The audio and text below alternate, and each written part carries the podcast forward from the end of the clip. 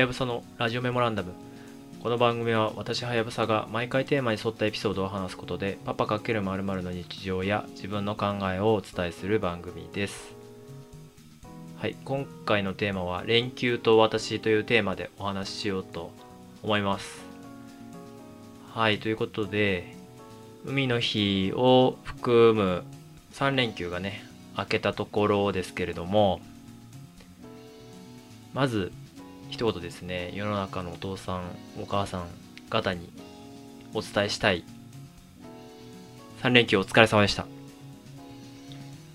本当にねもう連休はね連勤なんですよね。これどういうことかっていうとまあね子供がいない頃は連休って言ったらもう最高じゃんみたいな感じですよね。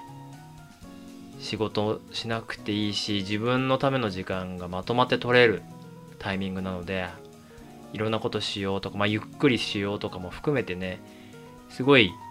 ワクワクする日々だったんですけれどもこれがですね子供が生まれて育っていくとですねこの連休っていうのがすごい負担になるっていうパラダイムシフトが起こるんですね。実質フルタイム育児3連勤なんで連休の時ほど何て言うのかな保育園のありがたみがこう身にしみるというそんなねあの心情になりながら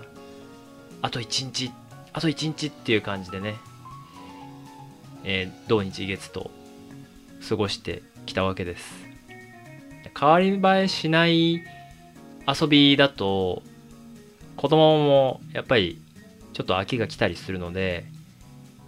中日あたりはやっぱどっか出かけようかなみたいな話とかになるわけですよね。でもこれがなかなか大変で自分でね足がないと例えばその車がないとこう自由にいろんなとこに行きづらいとかっていうのもあって結構ね悩ましいところなんですよね。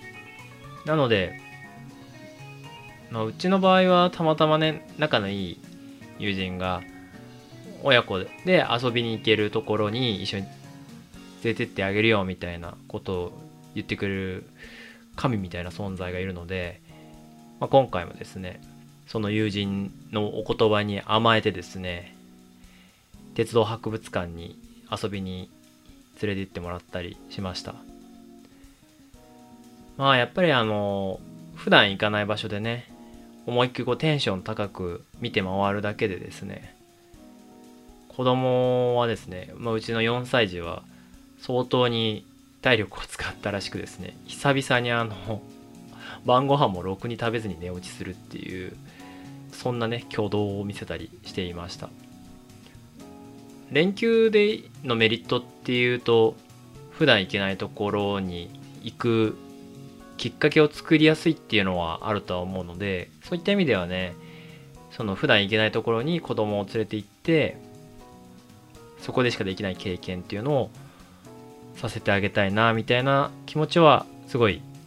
わかるしそのチャンスとしての連休っていうのはすごいいいなというふうに思います。まあただどうしてもねやっぱり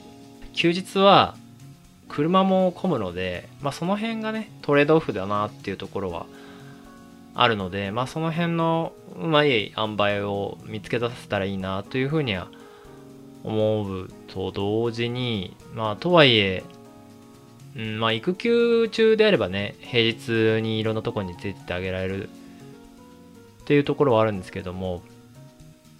まだね、まあ、うちは下の子が新生児っていうのもあるしなかなかそのすごい遠くまで行けるっていうことはなかなかできないのでまあその辺はうまいことやりたいなっていうふうに思ってます。3連休ねその中日はやっぱりお出かけにすごい適してるタイミングだなと思いつつまあ車の状況だったりとか施設の混雑状況っていうのもやっぱり休日の基準になってしまうのでその辺をどうこううまく塩梅をとってね場所を選ぶかっていったところは、まあ、一個要検討ポイントなのかなというふうに思ったりします。特にね、あの、これはまあ友人から聞いた話ですけれども、高速道路によって全然違うという話もあったので例えばその中央道は小仏トンネルが絶対破綻するから中央道使う日帰り旅行みたいなのはやめた方がいいっていう話だったりとか意外と首都高が空いているので首都高を使って行ける郊外。まあ例えば鉄泊も埼玉ですけれどもそういったところ。だからまああとは千葉とかもそうなのかな。なんかそういったところに行くのにはまあ割と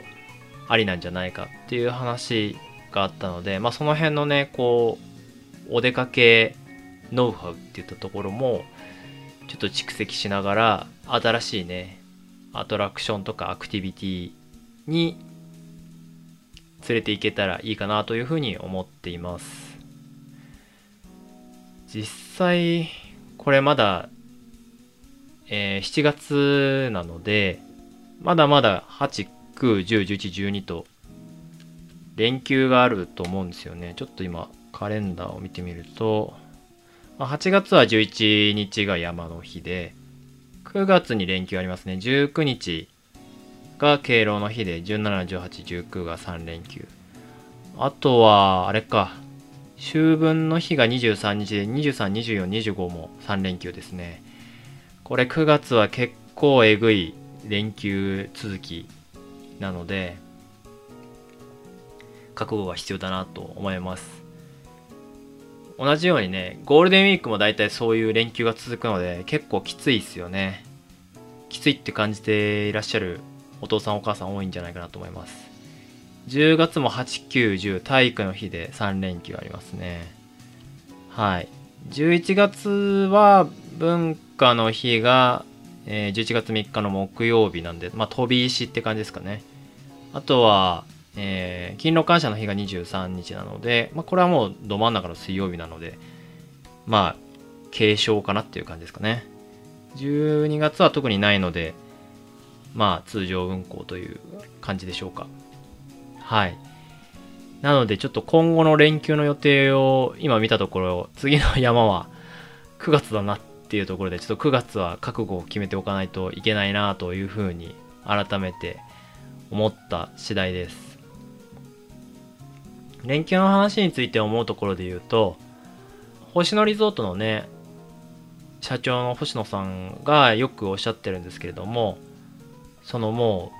う、日本全国で一括で同じ祝日を設定するのをやめた方がいいんじゃないかっていう議論がありまして、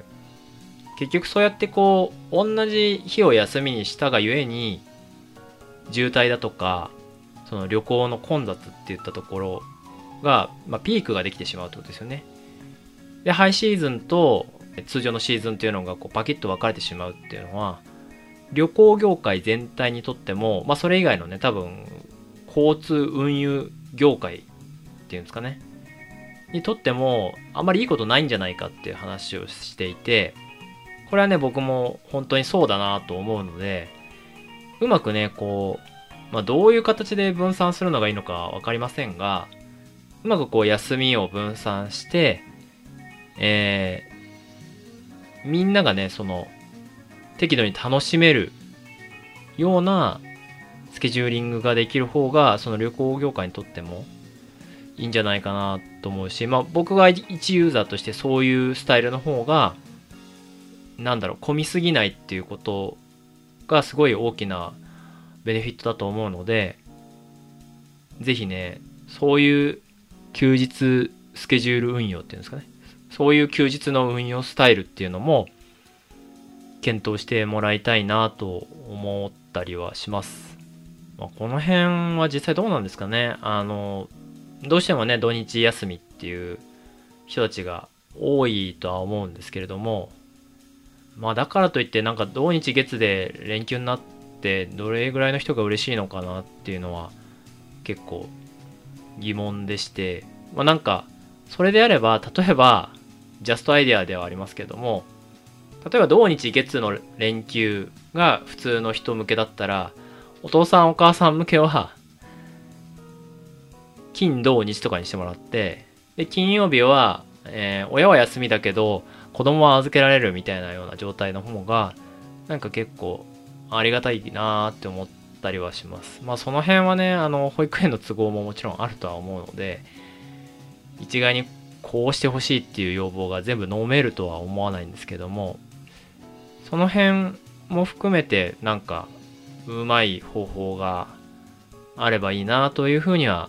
思ったりします。はい。ということでこの番組を聞いてくださってるお父さんお母さん9月の連休ラッシュもお互い頑張りましょうということで今回は終わりにしたいと思います。はい。ご意見やご感想があればぜひ送ってください。ツイートの場合はカタカナで「ハッシュタグラジメモ」とつけてもらえたら嬉しいです。Apple Podcast のレビューもお待ちしています。それでは今回のラジオメモランダムはこの辺で。See you again.